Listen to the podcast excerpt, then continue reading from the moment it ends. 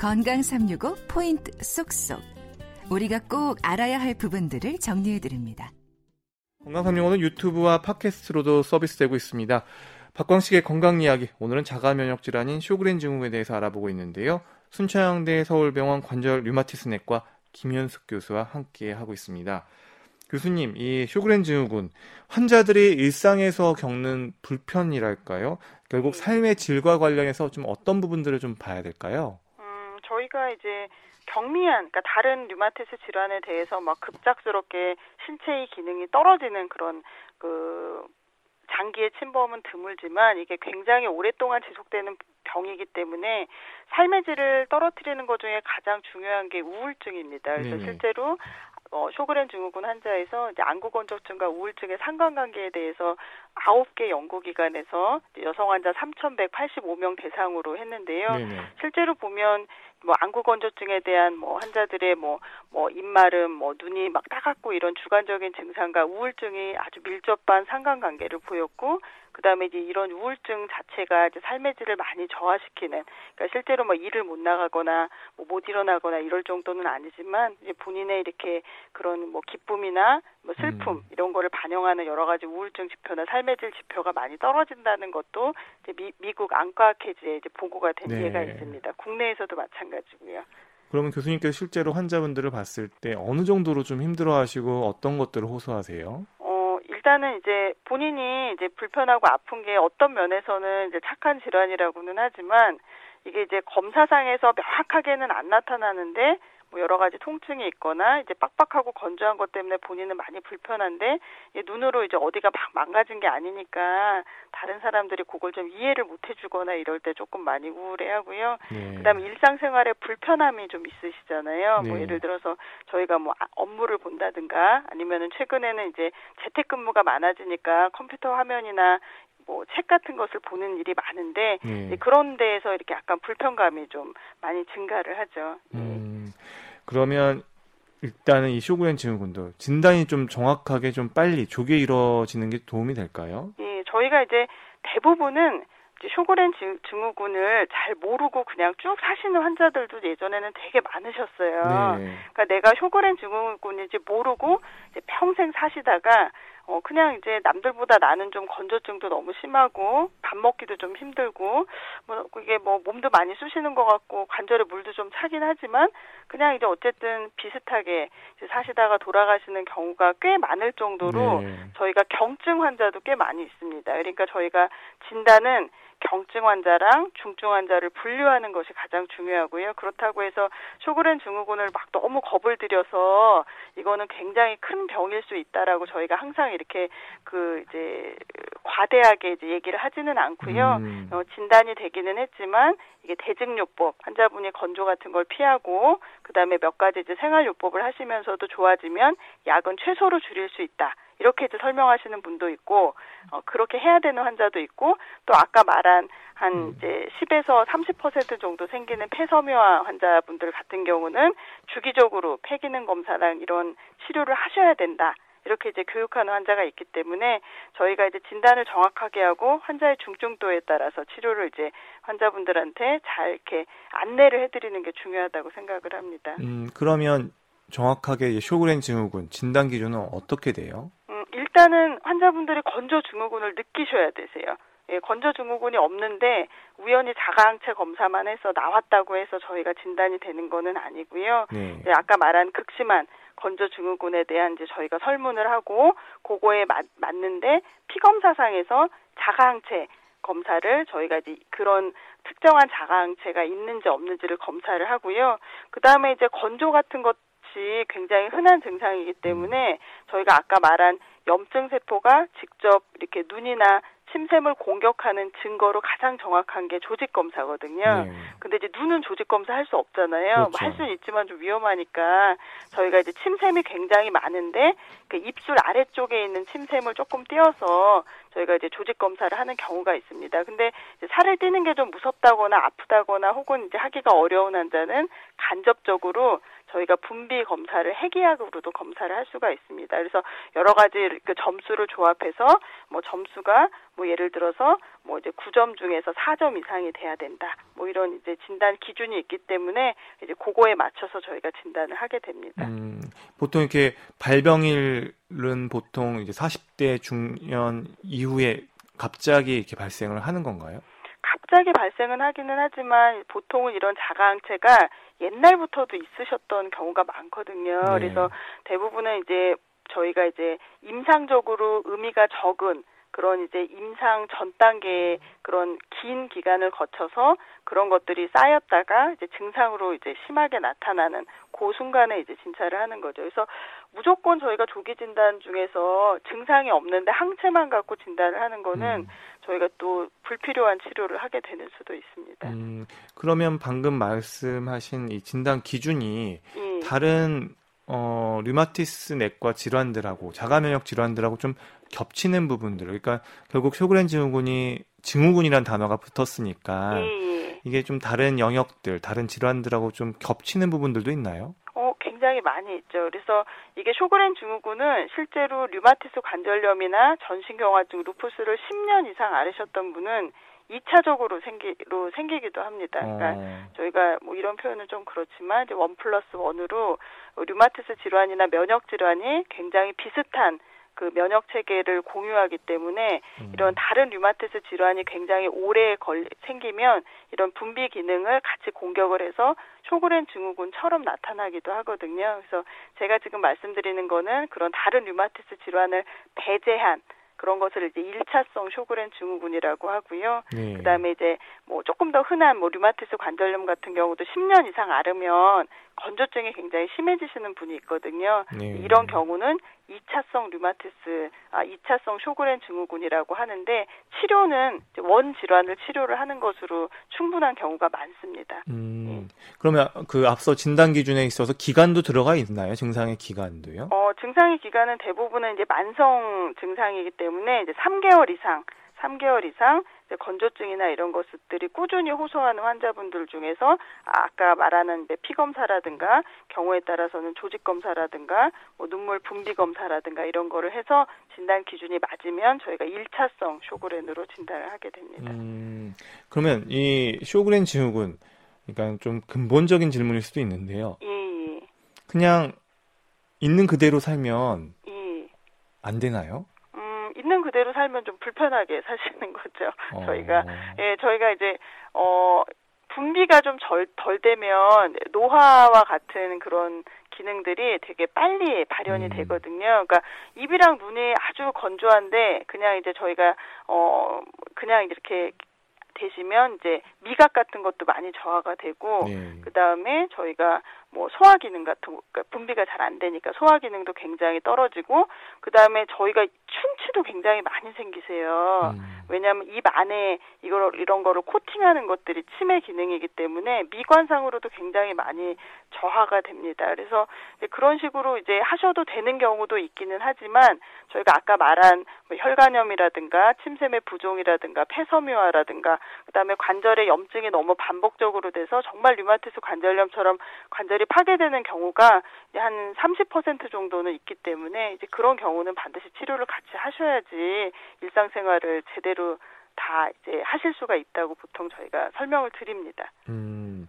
그러면 예. 이게 쇼그렌 증후군이 의심될 때, 예. 어, 이제 의사 입장에서 환자를 예. 이제 많이 생각을 하셔서 이제 여러 가지 판단을 하시고 검사를 하실 텐데, 예. 하나 궁금한 거는 그래도 쇼그렌 증후군이 있을 때, 의심이 될때 예. 어떤 중요한 것들은 좀 확인을 해봐야 된다. 예를 들어서 보통 우리가 어떤 증상이 의심될 때 좀 생명과 좀 연관이 있는 분들, 뭐 좀 치명적일 수 있는 부분들을 먼저 좀 확인해 보거나 하는 부분들도 있잖아요. 예, 근데 예. 쇼그렌 증후군도 조금 먼저 환자분들이 왔을 때 임상에서 교수님께서 어 이거는 좀 한번 확인해 봐야 되겠다 는 이런 검사들이 있나요?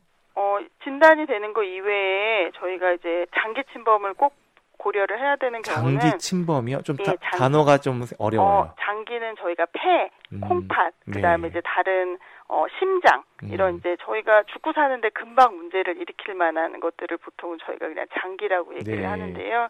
그런 이제 기관의 침범을 의심해서 뭔가 검사를 빨리 해야 되겠다 이런 경우는 숨이 차는 거를 굉장히 격렬하게 뭐 예를 들어서 뭐 계단을 뭐 건조증도 있지만 계단을 이제 한 층을 혼자 잘 못 올라가요. 혹은 숨이 차서 밤에 잠을 깨요. 이런 정도의 이런 그 다른 건조증 이외에 더 심한 그런 이제 폐나 심장의 질환을 시사하는 증상이 보이고 그다음에 저희가 피 검사 종류 중에서 보체라든가 한냉 글로불린이라든가 이런 수치가 이제 아주 비정상적인 경우는 반드시 다른 어뭐 폐나 아니면 콩팥이나 아니면 심장에 문제가 있는지를 반드시 같이 봐야지 저희가 어 환자의 그런 여명을 줄이지 않는 치료를 할 수가 있습니다. 음, 그리고 이 쇼그렌 증후군 이제 이렇게 살펴보는 것들에 대해서 얘기를 해주셨는데 또 하나 궁금한 거는요. 음. 이제 건조하다라는 걸 이제 방송에서 이제 들으시니까 음. 많은 분들이 이제 피부가 건조하고 이제 이런 본인 좀 몸이 좀 건조하다라고 생각하는 분들도 어 본인도 이거 쇼그렌 증후군 아닌가 이렇게 또 생각할 수 있어서 음. 이게 피부 건조하고도 연관이 있나요? 그 쇼그렌 증후군 환자는 일반 환자보다는 피부 건조가 많기는 하지만 음. 저희가 피부 건조는 일반 사람이 훨씬 더 많이 생기는 증상이라서 네. 이제 건, 네, 보통은 이제 피부 건조가 쇼그렌 증후군에서 심하신 분은 거의 다 눈과 입이 다 마를 정도로 같이 마릅니다. 그래서 피부만 건조하다고 쇼그렌 증후군 검사를 받으실 필요는 없습니다. 예. 음, 그러면 이렇게 검사하고 진단되기까지 좀 한 뭐 진단되기까지 걸리는 시간이랄까요? 뭐 어느 정도로 지금 보고 계세요? 그러니까 좀 구체적으로 질문을 드리면 인지율이 이건 좀 떨어질 거라고 생각을 해서 드리는 질문인데요. 예. 환자분들이 검사해서 그러니까 자기가 진단받기까지 걸리는 시간이랄까요? 이것도 어. 류마티스 관절염처럼 좀 늦는 건지 좀 그런 것도 궁금한데요. 그러니까 일단은 저희가 쇼그렌 증후군을 의심을 해서 네. 저희가 확진을 받는데 걸리는 시간은 어, 전문의가 본다는 가정하에서는 2주 정도 걸립니다. 조직 검사까지 네. 다 하고 하는 거는 2주 네. 정도. 특히 이제 쇼그렌 증후군을 전문으로 보는 그런 이제 클리닉이 있는 데는 그런 게 이제 2주 정도면 충분한데요. 문제는 의심하는 데까지 얼마나 시간이 걸리느냐. 이제 이게 문제잖아요. 그래서 아직 그거에 대해서 국내에서는 거의 조사가 돼 있지 않지만 저희가 볼 때는 거의 환자분들이 진단이 되고 언제부터 건조하셨어요 이러면 보통은 10년 이상 나는 꾸준히 계속 건조하고 힘들고 뭐 침이 없어서 음식을 좀그 저기 뭐야 삼키기 어려울 정도고 그다음에 이제 눈 같은 것들이 계속 건조해 가지고 안약을 하루에 한 통 이상씩 썼다. 음. 이런 것들의 기간이 보통은 뭐 짧게는 1, 2년이지만 음. 보통은 길게는 한 10년까지도 뭐 경우에 따라서 연세가 많으시면 30년 정도 되시는 경우도 있고요. 근데 이제 건조가 워낙 흔하다 보니까 그걸 좀 간과하신 분들이 보통은 이제 요즘에 늦게 진단을 받으시는 경우가 꽤 있습니다. 음. 그러니까 방송 들으시는 분들은 안구 건조 심하고 구강 건조 심하고 그리고 관절에 염증이나 관절통이 같이 다 겹쳐 있다 하면은 예. 한 번쯤은 전문의하고 예. 상담을 받아서 예. 한번 의견을 들어보는 게 좋겠네요. 그렇죠. 그래서 기다 아니다, 뭐 이제 맞다 아니다는 1주에서 2주 정도면 판가름이 되기 때문에 저희가 이제 의심이 되시면 이제 빨리 그 검사나 이런 것이 필요한지 뭐 무조건 다 검사를 저희가 하라는 것은 아니고요. 이제 검사가 반드시 필요하신 분인지만 저희가 한번 체크를 해보시는 게 도움이 되실 것 같습니다. 음, 그럼 이제 이런 증상들은 있어도 항체가 없다. 자가항체가 없다 그러면 쇼그렌 증후군은 아니라고 할 수 있는 건가요? 어, 자, 어, 이제 저희가 항체가 없어도 없는 환자분들은 저희가 이제 증상이 너무나 명확한데 항체가 없으신 분들이 있습니다. 한 10% 20% 있거든요. 그래서 저희가 어쩔 수 없이 조직 검사, 침샘 조직 검사까지 음. 하시는 경우가 이제 간혹 있으시죠. 그럼 그 검사까지 하면 보통 되게 결과는 어떻게 나와요? 조직 검사까지 걸리는 거를 저희가 고려하면 한 열흘 정도 걸리니까 열흘에서 2주 정도 걸리니까요. 이제 그게 이제 한 2주 빠르면 2주 정도에 다 음. 검사 결과가 나오게 됩니다. 음. 그러니까 제가 어, 드린 질문은 만약에 증상은 다 맞는데 예. 항체 검사에서 음성이어서 예. 그래서 침샘 조직 검사까지 하면 예. 경험적으로 예. 침샘 조직 검사에서 기다 아니다 나올 때 이게 진단이 쇼그레노 나오는 경우가 더 많나요? 항체가 음성인데 증상이 너무나 명확할 때는 절반 이상은 이제 조직 검사에서도 나오는 경우가 아. 훨씬 더 많으세요. 오. 근데 저희가 이제 조직 검사가 침샘을 전체를 떼는 게 아니거든요. 네. 여러 개 있는 침샘 중에서 제일 환자분이 떼시길 때 불편이 없는 데를 이제 저희가 떼는 거예요. 아주 깊숙이 있는 침샘 조직 검사를 하는 게 아니기 때문에 그래서 음. 항체가 음성인데 조직 검사도 음성인 경우도 있습니다. 증상은 굉장히 명확한데 네. 그런 경우는 이제 환자랑 상의를 해서 저희가 대증요법을 하면서 추적 관찰을 했다가 증상이 좋아지면 이제 저희가 그대로 이제 환자분들 그 생활 습관 교정을 하지만 계속 문제가 있으면 조직 검사를 반복적으로 하기도 합니다. 음. 예. 하지만 말씀하신 대로 항체가 없어서 조직 검사를 하면 증상이 명확하면 항체가 없더라도 진단은 할 수 있습니다. 조직 검사를 통해서. 네. 네. 박광식의 건강 이야기 쇼그렌 증후군에 대한 말씀 듣고 있습니다.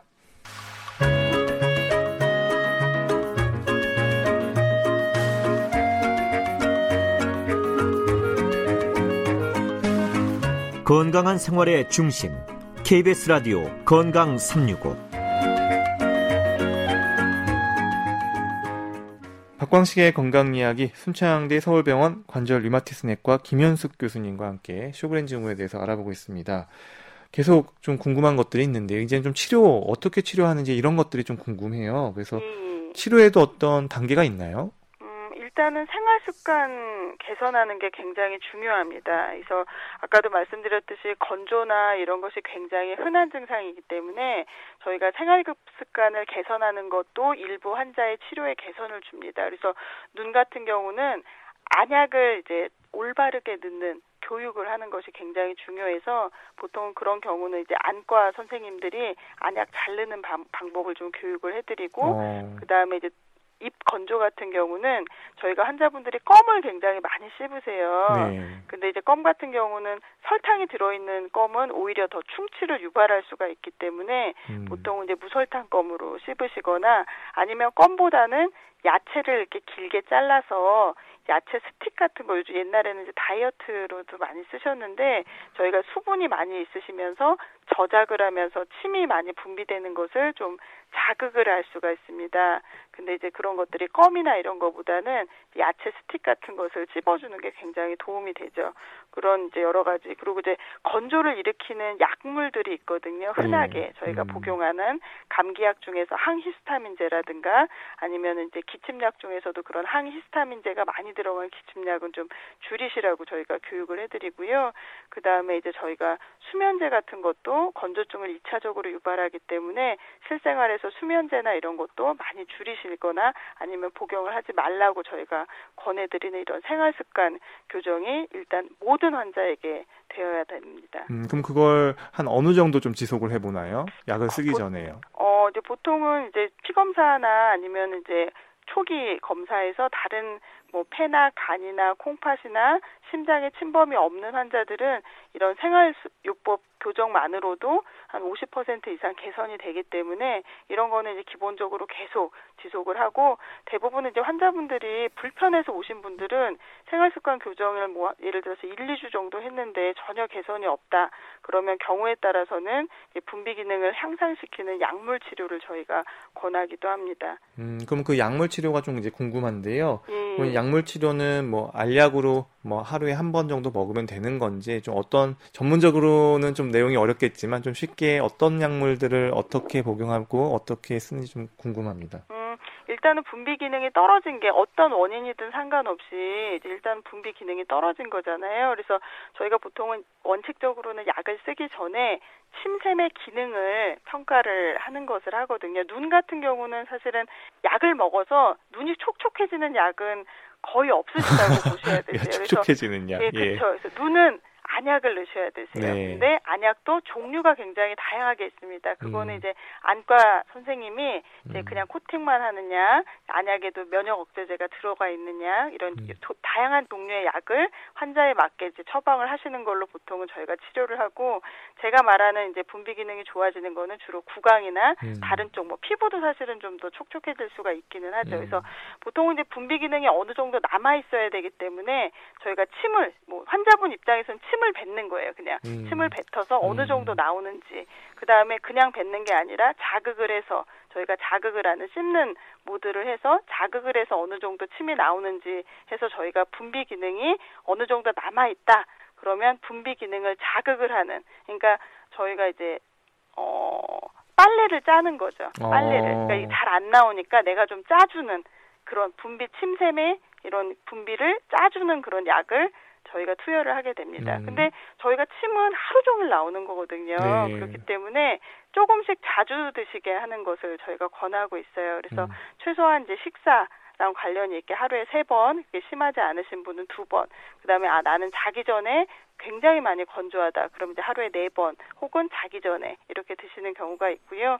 그 다음에 이제 이런 분비 기능 저하가 염증이 많이 관여가 있어서 면역 글로불린이 올라가 있거나 혹은 염증 수치가 올라가 있는 경우는 어, 이런 면역이나 염증을 조절하는 약을 쓰고요. 그 중에서 가장 많이 쓰는 약제 중에 하나가 이제 hydroxychloroquine이라고 해서 최근에는 뭐 코로나 이런 치료 같은 것을 하는 옵션 중에 하나로 돼 있어서 갑자기 이제 쇼그렌 증후군 환자분들이 저 코로나 약 먹고 있는 거예요. 이렇게 얘기하시는 음. 분도 있으시거든요. 근데 저희가 쓰는 거는 이제 그거보다 훨씬 더 적은 약으로 꾸준하게 쓰시는 경우, 경우가 꽤 많이 있죠. 그다음에 이제 다양한 면역 억제제도 환자분에 따라서 저희가 선별을 해서 쓰게 됩니다. 네, 이렇게 쇼그렌 증후군에 대한 어떤 치료에 대해서 정말 간단하고도 명확하게 정리해 주신 것 같습니다.